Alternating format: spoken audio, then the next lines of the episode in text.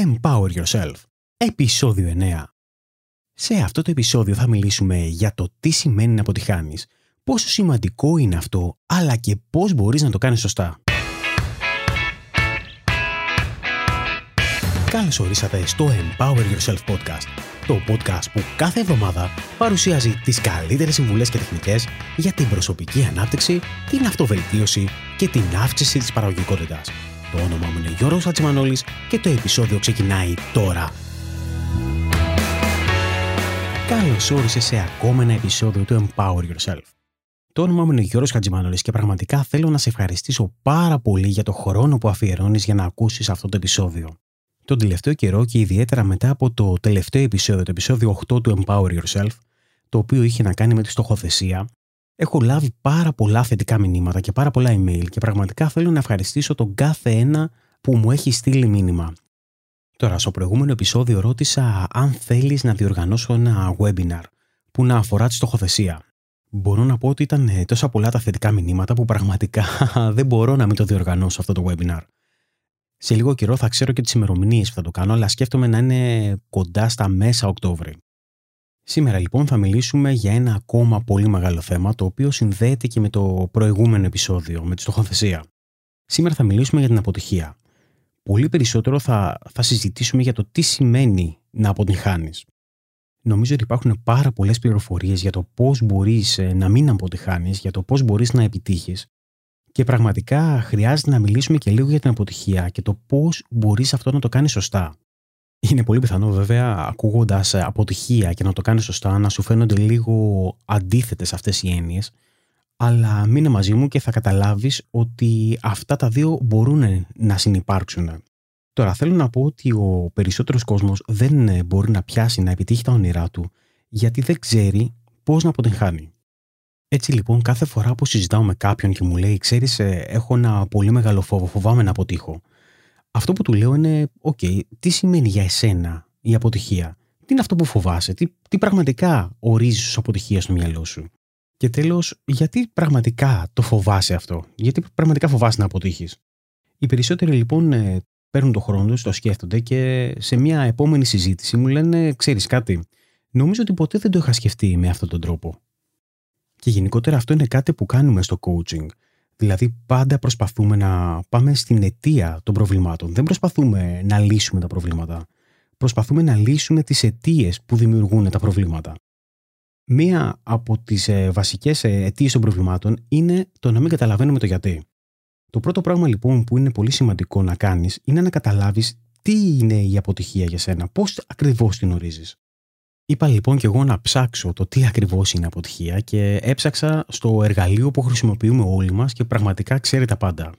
Αυτό δεν είναι άλλο από το Google. Έψαξα λοιπόν να βρω τι ακριβώς είναι αποτυχία. Το αποτέλεσμα που πήρα για τον ορισμό της αποτυχίας πραγματικά με ξάφνιασε. Το Google λοιπόν μου είπε ότι η αποτυχία είναι η παράληψη της αναμενόμενης ή της απαιτούμενης δράσης.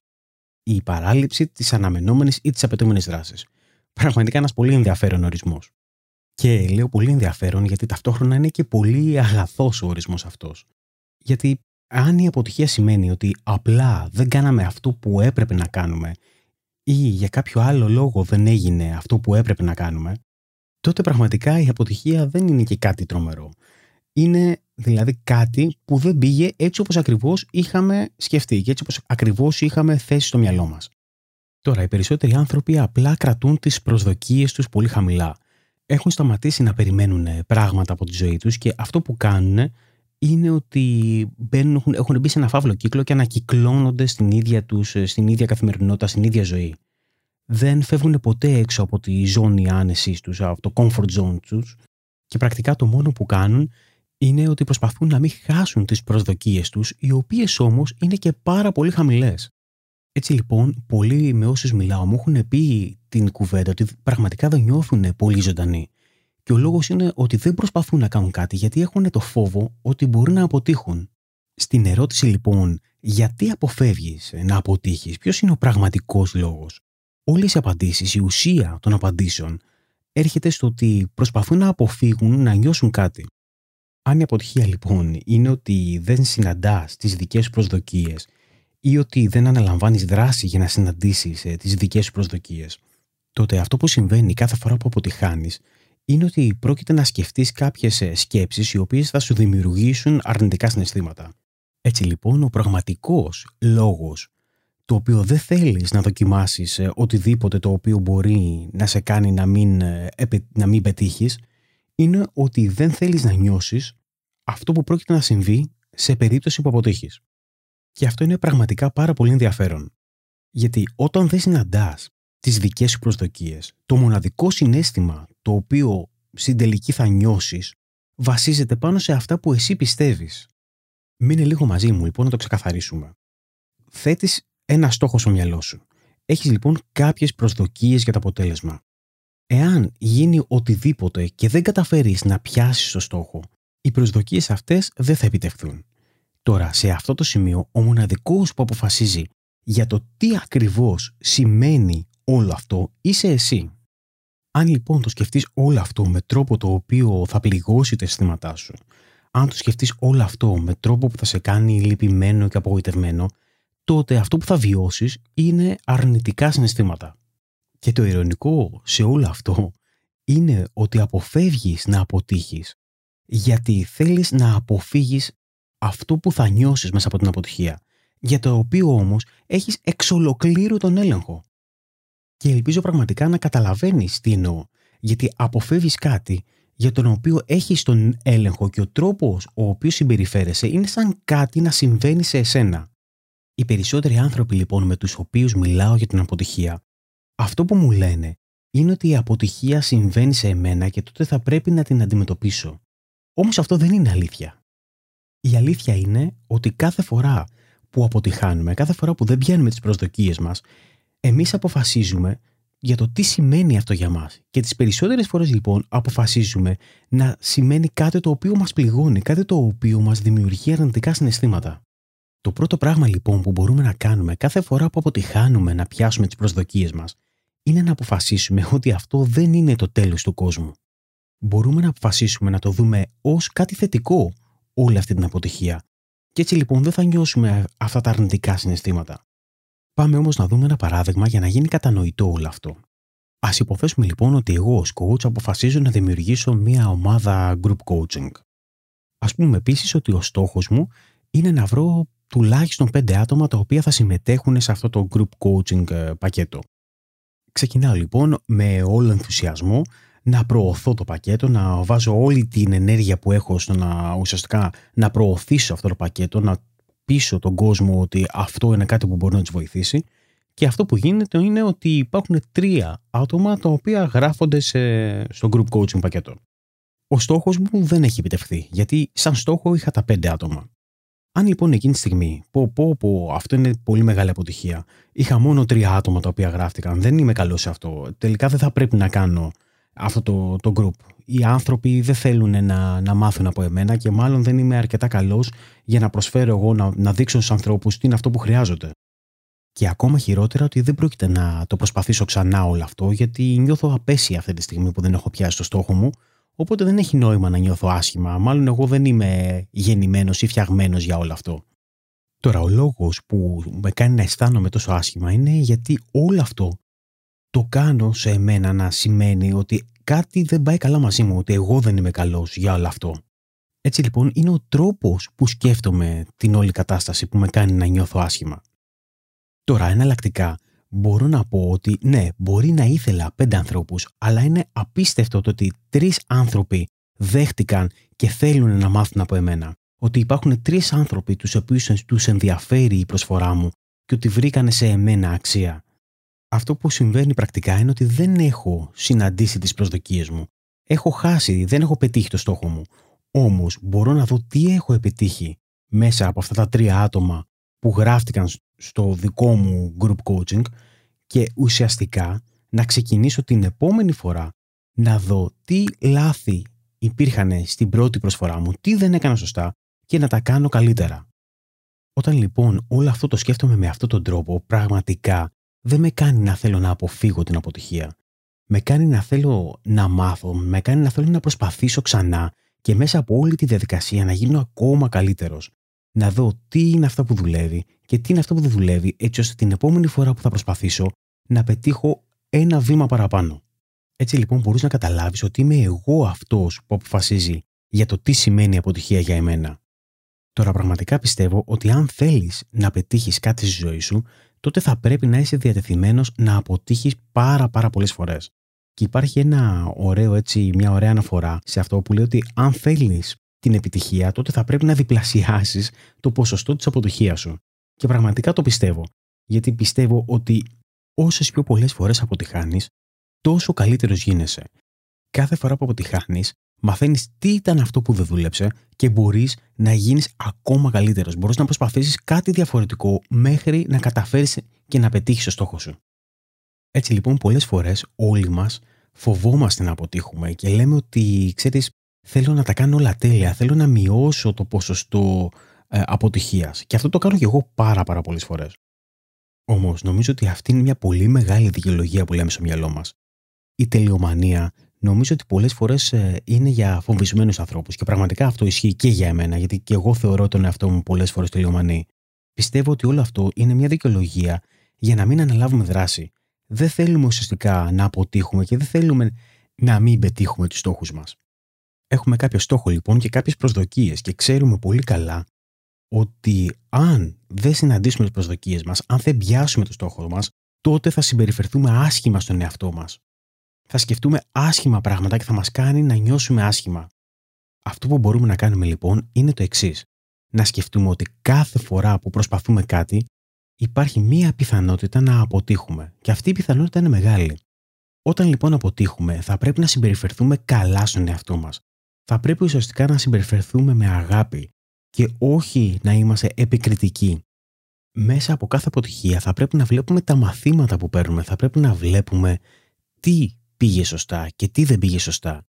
Έτσι λοιπόν θα είμαστε πάντα ένα βήμα πιο κοντά στο να πετύχουμε τους στόχους μας. Πάντα θα πρέπει να βλέπουμε την καλή πλευρά της όλης προσπάθειας. Ποτέ δεν θα πρέπει να είμαστε επικριτικοί με τον εαυτό μας. Αν σκεφτόμαστε έτσι λοιπόν, δεν θα μας φοβήσει το να διπλασιάσουμε ή ακόμα και να τριπλασιάσουμε το ποσοστό αποτυχίας μας. Δεν θα μας φοβήσει στο να προσπαθήσουμε να πετύχουμε στόχους έξω από το, η ζώνη άνεσής μας, έξω από το comfort zone μας. Και πρακτικά αυτό που θα πετύχουμε είναι ότι κάθε φορά που θα προσπαθούμε θα αυξάνουμε τις πιθανότητές μας να πετύχουμε τελικά τους στόχους μας, τους μεγάλους μας στόχους. Τώρα όμως ας μιλήσουμε λίγο για τα ωφέλη της αποτυχίας. Ας δούμε λοιπόν το παράδειγμα, αν και είναι χιλιοϊπωμένο το συγκεκριμένο παράδειγμα, αλλά μου αρέσει, το παράδειγμα των μικρών παιδιών των οποίων προσπαθούν να περπατήσουν. Αν παρακολουθήσεις λοιπόν ένα παιδί το οποίο προσπαθεί να ξεκινήσει να περπατάει, θα δεις ότι αποτυχάνει συνεχώς. Όμως δεν σταματάει. Κάθε φορά προσαρμόζει τις κινήσεις του και συνέχεια αποτυχάνει και αποτυχάνει και αποτυχάνει. Τώρα, αν μετά την πρώτη αποτυχία το παιδί σταματούσε και δεν προσπαθούσε να περπατήσει ξανά, τότε θα δεις ότι δεν θα κατάφερνε ποτέ να περπατήσει. Θα μπουσούλαγε για μια ζωή. Και υπάρχουν πολλοί λόγοι για τους οποίους ένα παιδί αποτυχάνει να περπατήσει αμέσως. Ένας είναι ότι δεν έχει την ισορροπία. Δεύτερος και πιο σημαντικός είναι ότι δεν έχει τη δύναμη γιατί τα πόδια του δεν έχουν ακόμα τη δύναμη να στηρίξουν το σώμα του, να στηρίξουν όρθιο το σώμα του. Τι γίνεται λοιπόν, κάθε φορά που το παιδί πέφτει κάτω, προσπαθεί να σηκωθεί ξανά. Η όλη αυτή διαδικασία δυναμώνει τα πόδια του. Βλέπεις λοιπόν ότι η όλη αποτυχία οδηγεί σε κάτι καλό. Οδηγεί στο να δυναμώσει το παιδί για να πετύχει το στόχο του, ο οποίος δεν είναι άλλος από το να μάθει να περπατάει. Έτσι λοιπόν και εσύ για οποιοδήποτε στόχο έχεις στη ζωή σου, σκέψου ότι είσαι σαν ένα παιδί το οποίο προσπαθεί να περπατήσει. Αυτό που θα κάνεις είναι ότι μπορεί να αποτύχεις πάρα πολλές φορές να πετύχεις το στόχο σου. Όμως δεν σημαίνει τίποτα. Κάθε προσπάθεια σε ενδυναμώνει. Κάθε προσπάθεια σου δίνει κάτι περισσότερο. Σου δίνει την ισορροπία που χρειάζεσαι. Μαθαίνεις τι πρέπει να κάνεις σωστά. Και έτσι λοιπόν αυτό που γίνεται είναι ότι κάθε φορά γίνεσαι και λίγο καλύτερος. Με αποτέλεσμα πολύ σύντομα να πετύχεις το στόχο σου. Ένα άλλο παράδειγμα για εμένα το οποίο έχει να κάνει και αυτό με το πόσες φορές θα αποτύχεις είναι η αυτοπεποίθηση. Η αυτοπεποίθηση δεν είναι κάτι με το οποίο γεννιόμαστε. Γιατί μερικές φορές υπάρχουν κάποιοι που θεωρούν ότι, α, ξέρεις, εγώ είμαι πολύ ντροπαλός, δεν έχω αυτοπεποίθηση. Κοίτα, ο άλλος γεννήθηκε με αυτοπεποίθηση ή είναι στο χαρακτήρα του να, είναι, να έχει περισσότερη αυτοπεποίθηση από εμένα. Για εμένα δεν ισχύει αυτό. Όλοι γεννιόμαστε και ξεκινάμε από την ίδια αφετηρία. Τι γίνεται όμως, όσο περισσότερο είμαστε διατεθειμένοι να αποτύχουμε μπροστά σε άλλους, τόσο μεγαλύτερη αυτοπεποίθηση χτίζουμε. Κάνοντας κάτι λοιπόν πολλές φορές και αποτυχάνοντα πάρα πολλές φορές, γινόμαστε καλύτεροι σε αυτό. Ένα παράδειγμα αυτού λοιπόν είναι το να γεμίσουμε ένα ποτήρι νερό. Το έχουμε κάνει τόσες πολλές φορές, το οποίο πραγματικά έχουμε πολύ μεγάλη αυτοπεποίθηση και είμαστε πάρα πολύ καλοί σε αυτό. Αν για οποιοδήποτε λόγο όμως, βάζοντας το νερό, το νερό πέσει έξω ή πιτσιλίσουμε ή για κάποιο λόγο σκουντίσουμε και μας πέσει το νερό κάτω, δεν θεωρούμε ότι αυτό είναι μια αποτυχία. Δεν θεωρούμε ότι, α, και καλά, αποτύχαμε να γεμίσουμε το νερό σήμερα. Δεν θεωρούμε ότι κάτι είναι καταρνητικό, ούτε θεωρούμε ότι είναι και τόσο σημαντικό. Και φυσικά πάνω απ' όλα δεν θεωρούμε ότι δεν πρόκειται να ξαναδοκιμάσουμε να βάλουμε σε ένα ποτήρι νερό μόνο και μόνο επειδή αποτύχαμε μια φορά. Βλέπεις λοιπόν ότι η αυτοπεποίθηση μας κάνει να βλέπουμε την αποτυχία τελείως διαφορετικά. Όμως η ερώτηση είναι πώς μπορούμε να έχουμε αυτοπεποίθηση σε κάτι το οποίο δεν έχουμε ξαναδοκιμάσει ποτέ. Η απάντηση σε αυτή την ερώτηση είναι ότι θα πρέπει να βρούμε την αυτοπεποίθηση στο μέλλον. Και τι σημαίνει αυτό; Είναι ότι θα πρέπει να σκεφτούμε ότι όταν κάνουμε κάτι το οποίο δεν έχουμε ξανακάνει ποτέ, το μόνο σίγουρο είναι ότι θα αποτύχουμε. Οπότε, η αυτοπεποίθηση θα έρθει από την ικανότητά μας να αποτύχουμε, ξέροντας ότι δεν πρόκειται να τα παρατήσουμε και ξέροντας ότι θα πάρουμε τα μαθήματα και θα προσπαθήσουμε ξανά και ξανά και ξανά. Και κάθε φορά που θα προσπαθούμε θα γινόμαστε καλύτεροι. Θέλω να βλέπεις κάθε αποτυχημένη προσπάθεια ως μια εμπειρία, ότι κάτι έμαθες μέσα από αυτά ήταν, ήταν ένα μάθημα. Κάποια στιγμή λοιπόν ρωτήσανε τον Τόμας Έντισον για τις ε, αποτυχίες που είχε στο να ανακαλύψει το λαμπτήρα και είπε ότι όχι, δεν απέτυχα χίλιες φορές στο να ανακαλύψω το λαμπτήρα. Αυτό που έκανα είναι ότι δοκίμασα χίλια διαφορετικά πράγματα και σε κάθε φορά μάθαινα τι δεν δουλεύει. Για εμένα λοιπόν αυτή είναι η σωστή προσέγγιση που θα πρέπει να έχεις. Θα πρέπει κάθε φορά που δοκιμάζεις κάτι, ακόμα και αν αποτύχεις, να το βλέπεις ως ένα μάθημα κάτι που θα σε φέρει πιο κοντά στους στόχους σου. Και πραγματικά μου αρέσει πάρα πολύ να αποτυχάνω και θέλω να αποτυχάνω πάρα πολλές φορές. Μπορεί να ακούγεται πολύ περίεργο αυτό, όμως είναι αλήθεια. Ο λόγος είναι ότι ξέρω ότι κάθε φορά που αποτυχάνω, πρώτα απ' όλα έχω αναλάβει δράση. Έχω κάνει πράγματα και έχω προσπαθήσει να πετύχω κάτι. Επίσης, ξέρω πια τι είναι αυτό που κάνω σωστά και τι είναι αυτό που δεν πρέπει να κάνω. Κάθε φορά λοιπόν έχω ένα μάθημα το οποίο με φέρνει πιο κοντά στους στόχους μου. Θέλω να σου πω λοιπόν ότι όχι μόνο απολαμβάνω να αποτυχάνω, απλά προσπαθώ να αποτυχάνω τουλάχιστον πέντε φορές το μήνα. Και πραγματικά το λέω αυτό. Έχω ένα φάκελο στον υπολογιστή μου και προσπαθώ κάθε μήνα να καταγράφω τουλάχιστον πέντε αποτυχίες. Είναι πολύ σημαντικό αυτό γιατί ξέρω ότι αν δεν προσπαθήσω να αποτύχω τουλάχιστον πέντε φορές σε διάφορα πράγματα, τότε πάει να πει ότι δεν έχω προσπαθήσει αρκετά έτσι ώστε να πετύχω αυτά τα πράγματα που θέλω. Επίσης, η όλη αυτή η άσκηση με έχει βοηθήσει να βλέπω τελείως διαφορετικά το κομμάτι της αποτυχίας. Γιατί κάθε φορά που αποτυχάνω, δεν είναι ότι τα βάφω μαύρα και λέω, Ωχ, μια αποτυχία. Αντίθετα, είναι στο στυλ, Α, ωραία, η πρώτη αποτυχία του μήνα. Πάμε για το επόμενο. Κάθε φορά λοιπόν βλέπω τα πράγματα τελείως διαφορετικά και μετά από κάθε αποτυχία προσπαθώ και βλέπω τι ήταν αυτό που πήγε λάθος. Είναι πολύ σημαντικό αυτό. Και γιατί το λέω αυτό; Γιατί όταν αποτυχάνουμε κάνοντας ακριβώς τις ίδιες ενέργειες, ακριβώς τα ίδια πράγματα, χωρίς δηλαδή να μάθουμε τι δεν πήγε σωστά, τότε αυτή είναι μια αποτυχία που δεν θέλουμε να έχουμε. Δεν λέμε ότι όλες οι αποτυχίες είναι κάτι καλό. Μια άλλη επίσης αποτυχία η οποία δεν είναι καλή είναι το να μην προσπαθούμε να κάνουμε πράγματα, γιατί και αυτή είναι αποτυχία. Μην κάνοντας πράγματα πάει να πει ότι αποτυχάνουμε. Εμείς θέλουμε να αποτυχάνουμε όταν προσπαθούμε να πετύχουμε πράγματα έξω από το comfort zone μας. Είπαμε, θέλουμε να βλέπουμε τον εαυτό μας ως βρέφος. Θέλουμε να βλέπουμε ότι προσπαθούμε να κάνουμε πράγματα τα οποία δεν μπορούμε να τα καταφέρουμε εκείνη τη στιγμή και προσπαθούμε πάντα να τα πετύχουμε. Κάθε αποτυχία λοιπόν θα μας ενδυναμώνει. Αν όμως σε αντίθετη περίπτωση υπάρχουν πράγματα τα οποία είναι μέσα στη ζωνή άνεσής μας, μπορούμε να τα κάνουμε και απλά δεν εμφανιζόμαστε, δηλαδή δεν αναλαμβάνουμε δράση για να τα κάνουμε, τότε αυτή είναι μια μεγάλη αποτυχία την οποία θέλουμε να αποφύγουμε. Αν λοιπόν σε οποιαδήποτε περίπτωση πιάσεις τον εαυτό σου να σαμποτάρεις τον ίδιο σου τον εαυτό, μην κάνοντας πράγματα τα οποία ξέρεις ότι μπορείς να τα κάνεις, τότε θα πρέπει να σταματήσεις και θα πρέπει να το ψάξεις λίγο αυτό. Πολύ περισσότερο. Γιατί δεν είναι πράγματα τα οποία είναι έξω από τη ζώνη άνεσής σου. Είναι πράγματα τα οποία θα σε κάνουν να γίνεις καλύτερος. Όταν πραγματικά δεν κάνεις πράγματα τα οποία είναι μέσα στη ζώνη άνεσής σου, τότε θα πρέπει να σταματήσεις και να δεις για ποιο λόγο δεν τα κάνεις. Υπάρχουν κάποιες σκέψεις, υπάρχουν κάποια συναισθήματα πίσω από αυτό. Θα πρέπει να τα εντοπίσεις. Τώρα, το τελευταίο πράγμα που θέλω να σου πω να προσέχεις και είναι πάρα πολύ σημαντικό, είναι όταν έχεις σκέψεις του στείλω ότι δεν κάνω κάτι γιατί δεν έχω αποφασίσει ακόμα ή γιατί δεν ξέρω πώς να το κάνω ή γιατί είμαι μπερδεμένος. Αυτός λοιπόν να ξέρεις ότι είναι ο πιο γλυκός τρόπος για να αποφύγεις την αποτυχία. Είναι ένας τρόπος τον οποίο χτίζει το μυαλό σου και προσπαθεί να σε αποτρέψει από το να δοκιμάσεις κάτι. Θέλω λοιπόν να σου πω ότι όποτε έχεις αυτές τις σκέψεις, μην πέφτεις αυτή την παγίδα. Προσωπικά λοιπόν ποτέ δεν λέω δεν ξέρω πώς να κάνω κάτι αυτό δεν με εξυπηρετεί. Ξέρω ότι είναι κάτι το οποίο δεν είναι καλό για μένα. Αυτό που λέω είναι ότι ψάχνω να βρω τον τρόπο το πώς θα καταφέρω να κάνω κάτι. Ή ε, ψάχνω να βρω τα βήματα για να το καταλάβω. Τέλος, δεν λέω ποτέ ότι δεν μπορώ να αποφασίσω. Λέω πάντα ότι θα αποφασίσω, αν και ξέρω ότι δεν υπάρχει σωστή απόφαση. Υπάρχει πιθανότητα να κάνω λάθος. Όμως ξέρω ότι κάθε φορά, ακόμα και μέσα από τα λάθη, θα γίνω καλύτερος και την επόμενη φορά μπορώ να δοκιμάσω και να κάνω την σωστή επιλογή. Αυτό ήταν λοιπόν το επεισόδιο για την αποτυχία. Ελπίζω να σε βοήθησα να δεις τα πράγματα λίγο διαφορετικά. Πραγματικά θέλω να δεις ότι κάθε αποτυχημένη προσπάθεια και θα έχεις πολλές στη ζωή σου για οποιοδήποτε στόχο βάλεις, δεν είναι τίποτα άλλο παρά ένα μάθημα. Αυτό που θέλω να κάνεις λοιπόν είναι να μου γράψεις ποιες είναι οι μεγαλύτερες αποτυχίες. Γράψε μου αυτό το μήνα Γράψε μου ακόμα και τη μία αποτυχία που έχεις για οποιοδήποτε στόχο σου.